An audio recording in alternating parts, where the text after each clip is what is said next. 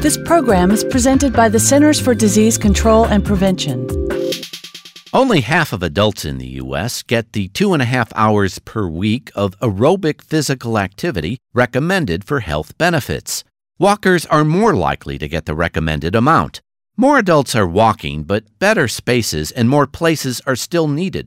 Communities can promote walking when they create long range plans, such as master plans, and design safe streets for walkers. Communities can also ensure sidewalks and paths are in good repair and have easy to read signs.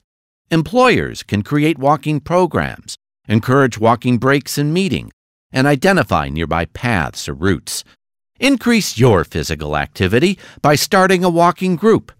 Participate in local planning for walking paths and new sidewalks, or work with parents and schools to encourage walking to school where it's safe. For more information, visit www.cdc.gov/vital signs. For the most accurate health information, visit www.cdc.gov or call 1-800-CDC-INFO.